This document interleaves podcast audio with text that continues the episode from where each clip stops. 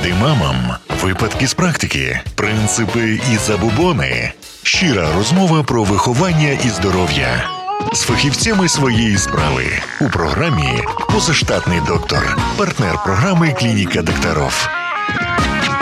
Усім привіт, мої любі слухачі! В ефірі програма Позаштатний доктор. Я її ведуча Катерина Моргунова. Ви слухаєте радіо Город ФМ на хвилі 105,2. І сьогодні гостею нашої студії є Світлана Тимофєєва, психолог клініки Докторов. До речі, ця клініка є партнером нашої програми. Інформація прозвучала на правах реклами. Позаштатний доктор. Отже, Світлано, привіт! Як доїхала? Який в тебе настрій? Добрый день, Катя. Хорошее у меня сегодня настроение. Я всегда, кстати, к вам еду с таким большим удовольствием. И сегодня опять солнечная погода, и опять у меня замечательное настроение. Я очень рада вас видеть. О, це взаємно і приємно чути. Що ж, на сьогодні у нас така дуже цікава тема. Вона складна, але досить актуальна. Поговоримо про складних підлітків. Підлітковий вік він такий складний, нестабільний. Це справжнє випробування для батьків, так і для тих, хто спілкується з підлітками. Ну і для самих підлітків також. Але Світлана, напевно, точно знає, як поліпшити цей етап життя для всіх. Хочу поговорити сьогодні про такі поняття, як булінг, про складний підлітковий вік та кризи підліткового віку. А ще хочу торкнутися такої цікавої теми, як залежність від гаджетів. Ось тому давайте розберемося із термінами. Світлана, що таке булінг? Это травля. Что-то схожее с конфликтной ситуацией, но это более продолжительные такие травли в школе, в университетах. Это там, где один подросток может без конца совершать эмоциональные или физические травли по Насилие. отношению да, к своим сверстникам. Даже есть травля среди взрослых. Те люди, которые хотят показать э, свое превосходство, которые хотят э, самореализоваться за счет кого-то, которые хотят самореализоваться в какой-то среде, и тогда они выступают вот теми, которые становятся нападающими. А може розкажеш нам трошки про ознаки булінгу, щоб можна було відрізнити, наприклад, е, просто якесь негативне ставлення від булінгу? Як це відрізняється? Вот есть такая ситуация, как конфликтная мы называем, да, и этот конфликт, он либо развивается, либо он там может сразу закончиться, но это какая-то вот разовая ситуация. А когда идет травля, то это идет длительное давление, оно может быть психологическое, оно может быть физическое, и оно еще может быть кибердавление, то есть через э, сети. Так как у нас сейчас очень много подростков находятся в сетях, Так, да, так, так. практически все у нас в сетях, ну кто? І дорослі Сейчас- також, на Да. жаль, У нас сейчас дети еще могут научить взрослых, как пользоваться. гаджетами і соціальними Гаджетами, мережами. Так. Да, и там они, конечно, могут устраивать такие травли, ну, я бы даже сказала, не детские. И жертвами, как правило, становятся те, кто не может противостоять. Те, кто не может дать сразу отпор, кто не может сразу обозначить все эти манипулятивные там моменты, вычленить их и как-то противостоять той травле длительной, которая вот происходит. То есть она может быть даже, знаете, не всегда заметна постороннему взгляду. То есть когда мы говорим о школьной среде, то педагоги, они, находясь там с детьми, они могут это видеть. Цікаво, так як саме педагоги можуть на це впливати. Да, и они, в принципе, не первые, кто может на это влиять. Потому что эти дети находятся в одном месте, они находятся под присмотром классных руководителей. Всегда же есть классные руководители, есть и преподаватели, которые проводят какой-то один предмет. И классный руководитель может видеть все эти ситуации, которые происходят э, между детьми. И он может их там либо остановить, купировать, э, либо поговорить с родителями, либо поговорить с детьми. То есть педагоги, классные руководители, директор школы, психологи школьные. Это, ну, это их задача. Не Мають только, відстежувати. да, не только обучать детей каким-то предметам, а еще и следить за тем состоянием эмоциональным, которое происходит в коллективе. Зрозуміло. Ну тобто, якщо є якийсь там моніторинг з, з боку адміністрації школи та викладачів, то можна цього уникнути. В ефірі позаштатний доктор. Зазвичай наслідки цькування позначаються на майбутньому. Люди, які цькували в дитинстві, згадують про школу як про найгірше, що було в їх житті. Але це не означає, що жертви стають невдахами, а агресори ніколи не визнають своїх помилок. І все ж поведінка в школі це не та модель поведінки, яку людина буде реалізувати все життя.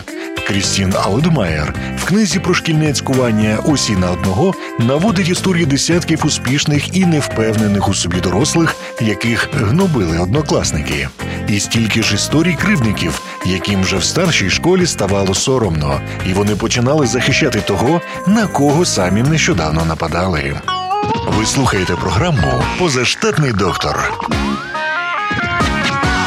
А є якась залежність від того, дитина викликає на себе булінг чи ні? Ну тобто є якась там особиста вада дитини, чи якась там поведінка її із цим пов'язана? Да, как правило, это дети, которые отличаются очень сильно от основной массы. То есть те, которые чем-то выделяются, либо сильно минимальным, ну, например, там ребенок, у которого нет никаких гаджетов, и он выделяется этим среди всего коллектива, и тогда его могут травить за то, что там ты не такой, как все, и там, ну, всякими там эмоциональными. То за те, що він інакший просто так. Да, или он может иметь очень дорогие гаджеты, и он тоже будет сильно выделяться, и его могут тоже за это травить. Он может быть в одной среде жертвой, а в другой среде он может и не быть жертвой. Поэтому в некоторых случаях достаточно просто сменить среду, и травля прекращается. Можна якось відрізнити, наприклад, простий конфлікт від булінгу, конкретні ознаки. Знаете, я вот ассоциировала себе буллинг с таким вялотекущим, болотистым процессом.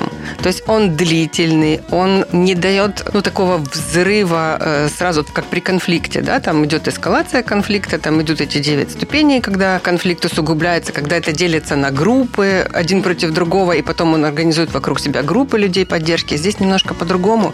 Здесь два объекта, то есть два человека и зрители. И тогда получается, что один травит другого, и зрители на это смотрят Підтримка, так, якась глядацька.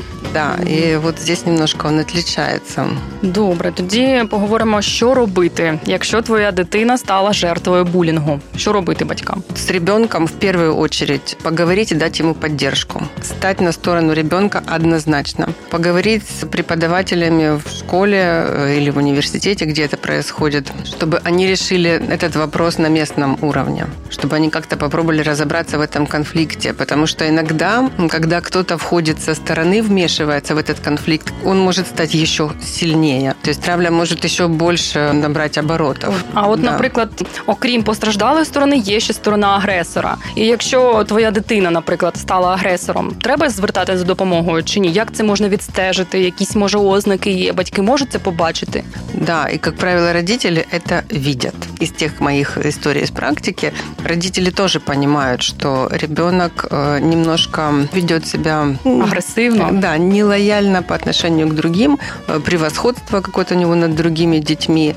Это заметно, и тогда с ребенком нужно поговорить и разъяснить ему, объяснить. Дети, к сожалению, не все знают. Э, Они учатся на наших каких-то примерах, они учатся на тех примерах жизненных, которые они видят, где они находятся на той, в той среде. То есть они видят, кто их поддерживает, кто их не поддерживает. То есть они там тоже вырабатывают какую-то линию поведения. Вот знаете, бывает так, что потом они и жалеют, а сделать в некоторых ситуациях уже поздно. Вже пізно. Мгм. Да, поэтому лучше родителям сразу обращать на Размовляти, это да. внимание, да, говорить с детьми, говорить о последствиях и все-таки у детей вырабатывать вот это вот чувство, когда мы можем сопереживать с другими.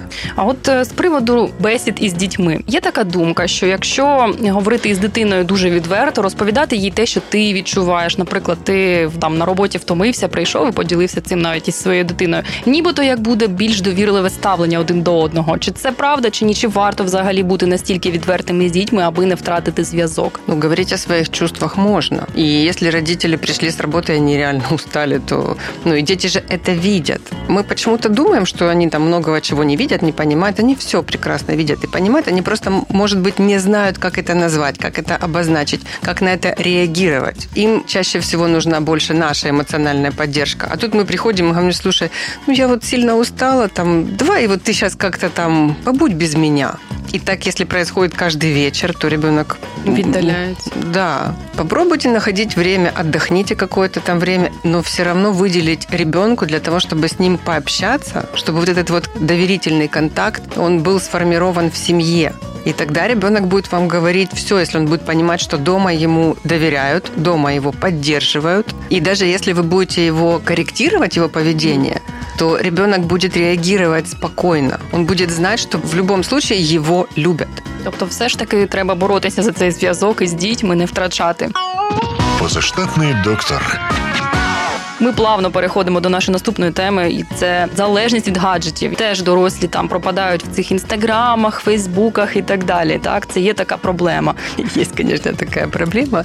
Если вы сами пропадаете в этих гаджетах, то вам понятно, почему ребенок там пропадает. Где проходит его жизнь. Я вот недавно так э, вспоминала, что в нашем детстве у нас были дворы. Мы выходили во двор, мы играли, мы ходили там на какие-то секции, какие-то у нас были дворцы культуры. Мы все время были чем-то заняты. Даже телевизор смотреть э, было ну, не, не очень даже и когда, потому что там то, тебя кто-то ждал во дворе, там надо было выйти погулять. А сейчас немножко ну, изменилась реалия нашей жизни. Ну а от це взагалі доречно чи ні, коли ти бачиш, що в тебе дитина веде себе якось там не дуже слухняно, дати їй телефон і включити якийсь мультик, і все, і вона там зникає у цьому мультику. Чи це коректно, чи ні? Ну, это мы сейчас говорим про маленьких детей. Ну ж потім виростають і перетворюються у Да, цих підлітків. но это какой-то такой способ, чтобы отстраниться. Чаще всего, иногда, да, это нужно делать, потому что мультики тоже есть обучающие и есть развивающие мультики, то есть есть те мультики, которые надо показывать, то есть вы не все как родитель можете знать и объяснить. А потім вони занурюються у соціальні мережі, де також якісь герої. И также там происходит виртуальная жизнь, и потом мы дальше строим виртуальные отношения. І з цього нічого доброго не виходить. Ну що ж, добре, зараз перервемося на невеличку паузу. Е, Нагадаю, в ефірі програма Позаштатний доктор. Я її ведуча Катерина Моргунова і моя гостя Світлана Тимофєєва. Повернемось за кілька хвилин. Ви слухаєте програму Позаштатний доктор. Поради мамам, випадки з практики, принципи і забубони. Щира розмова про виховання і здоров'я з фахівцями своєї справи у програмі Позаштатний доктор, партнер програми Клініка докторов. Що ж, ми повернулись, наші любі радіослухачі. Нагадую, в ефірі програма Позаштатний доктор. Я її ведуча Катерина Моргунова і моя чудесна гостя Світлана Тимофєєва, психолог клініки докторов, яка, до речі, є партнером нашої програми. Так, а ми повертаємося до нашої цікавої теми, дуже актуальної складний підлітковий вік. От я б не хотіла повернутися до того віку, якщо чесно. Я себе пам'ятаю, там було не дуже комфортно. Який там зв'язок з батьками? І з собою би зв'язок якийсь налагодити. Да-да-да. А ти як пережила підлітковий вік? Спокойно. Ну, хотя, конечно, были у меня такие попытки демонстративного поведения, короткие юбки. Буквально недавно тоже вспоминала о том, как я обрезала юбки, обрисовывала их ручкой шариковой. Волосы красить, конечно, не было такого спектра цветных карандашей, а цветные колготки были. Позаштатний доктор. Ну що ж, ми торкнулися теми гаджетів, залежності, і у цих е, соціальних мережах для дітей постійно диктується якась мода, якісь там віяння модні, і підлітки починають цьому якось е, намагатися відповідати. І чим це не може бути небезпечно? От така от захопленість цим віянням новим. Конечно, перебором. То есть, если вы видите, что уже начинается такой очень серьезный перебор в каких-то там аспектах, где вы видите, что вы теряете просто ребенка вот в той толпе, в которой он погрузился, то, конечно же, надо его оттуда потихонечку доставать. Но, опять-таки, не рекомендовала бы я прям жестко это делать. Вот где-то лет с 13 э, примерно вот начинается у них вот этот вот бунт, который они могут себе позволить. Они проверяют, у них начинается такая стадия развития, где они проверяют, я вот это могу сейчас себе э, позволить сделать Мгм. или не могу, а как на меня отреагируют родители, а как я буду отражаться в той среде, то есть кем я там буду, кем я э, смогу быть в этой среде, а может быть благодаря там вот этим э, ярким каким-то проявлениям, демонстративным проявлениям себя я там завоюю там внимание, ну и там еще какие-то там вещи, которые компенсируют то, чего там не было у этого ребенка.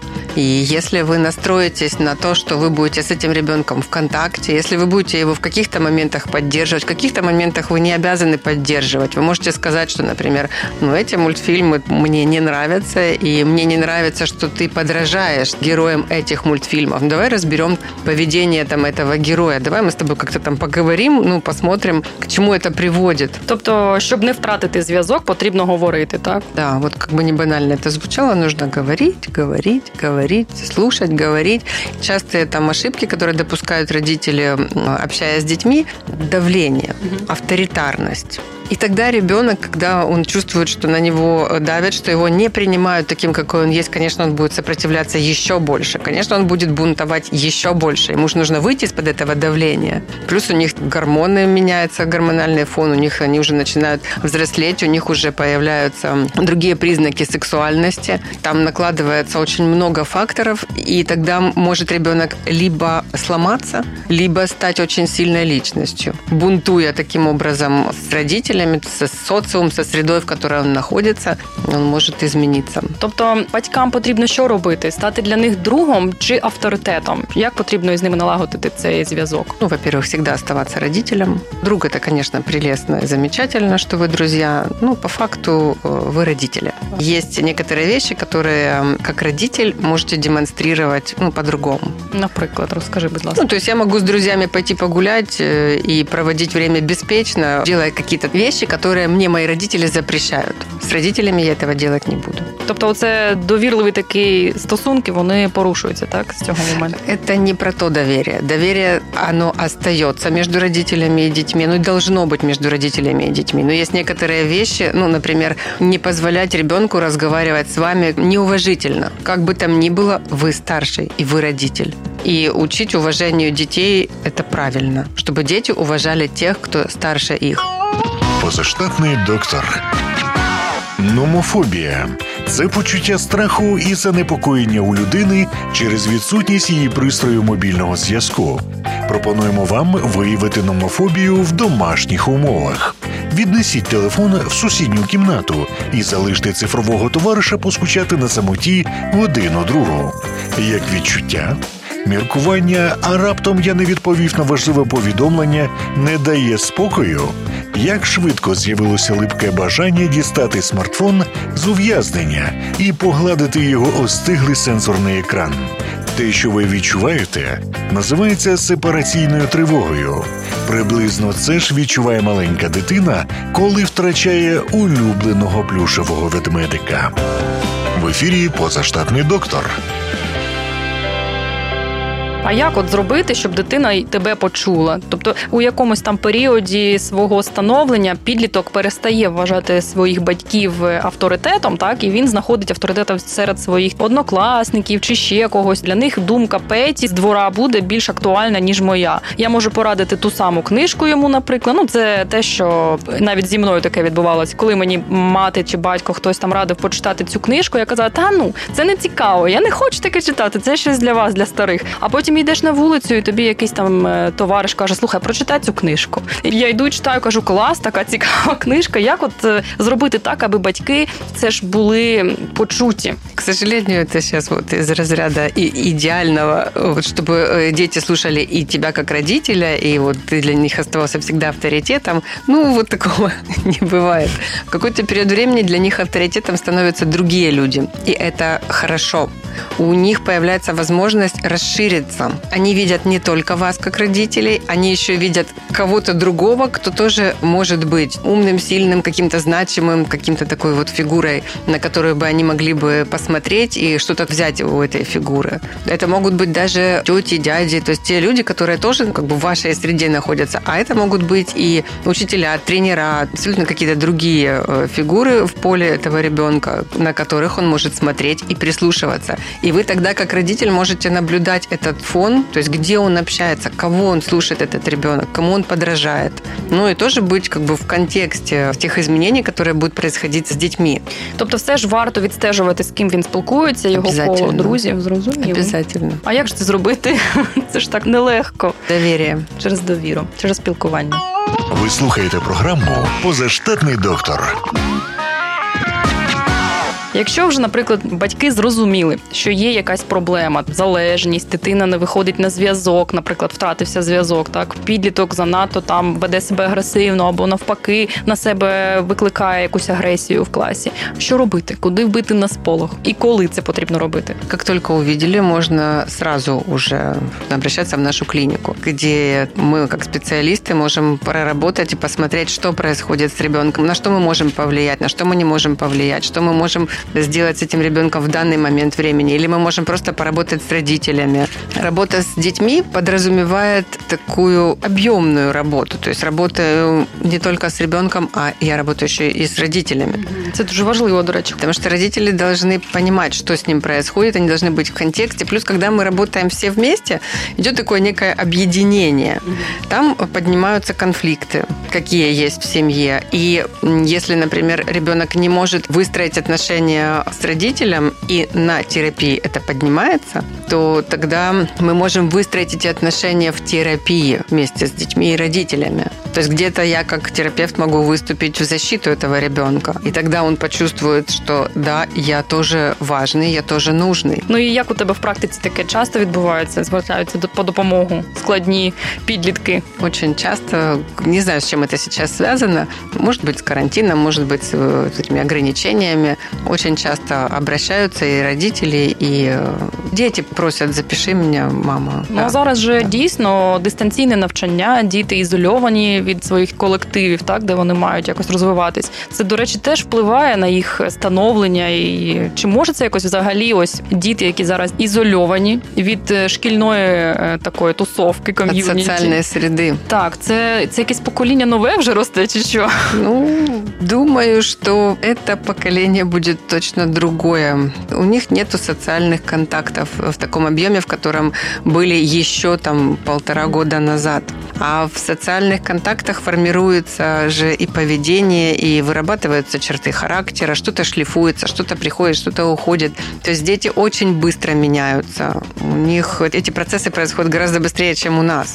То есть они формируют себе новое поведение очень быстро. Ми маємо тільки встигати так за ними. Да, к сожалению, эта изоляция приводит к тому, что у нас формируется поведение более закрытое. Мы больше где-то вот в сетях, а там я могу быть любым. Поставил фотографию одну, и там я могу быть кем угодно.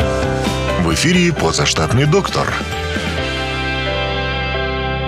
Світлана, побажай що-небудь нашим слухачам. Будьте более внимательны к своим детям, будьте в контакте со своими детьми, обращайте внимание на малейшие изменения в их эмоциональном состоянии, обращайте внимание на изменения их поведения, обращайте внимание на тех, с кем они дружат, что они смотрят и в какие игры они играют в своих гаджетах. Все, наша програма підійшла до свого завершення. Е, Це була передача Позаштатний доктор. Я її ведуча Катерина Мургунова і моя Гостя Світлана Тимофєєва, психолог клініки докторов, яка є партнером нашої передачі. Інформація пролунала на правах реклами. А ми з вами прощаємось ненадовго, всього на тиждень. Скоро почуємось. Всім гарного дня. Поради мамам, випадки з практики, принципи і забубони. Щира розмова про виховання і здоров'я з фахівцями своєї справи у програмі Позаштатний доктор, партнер програми Клініка докторов.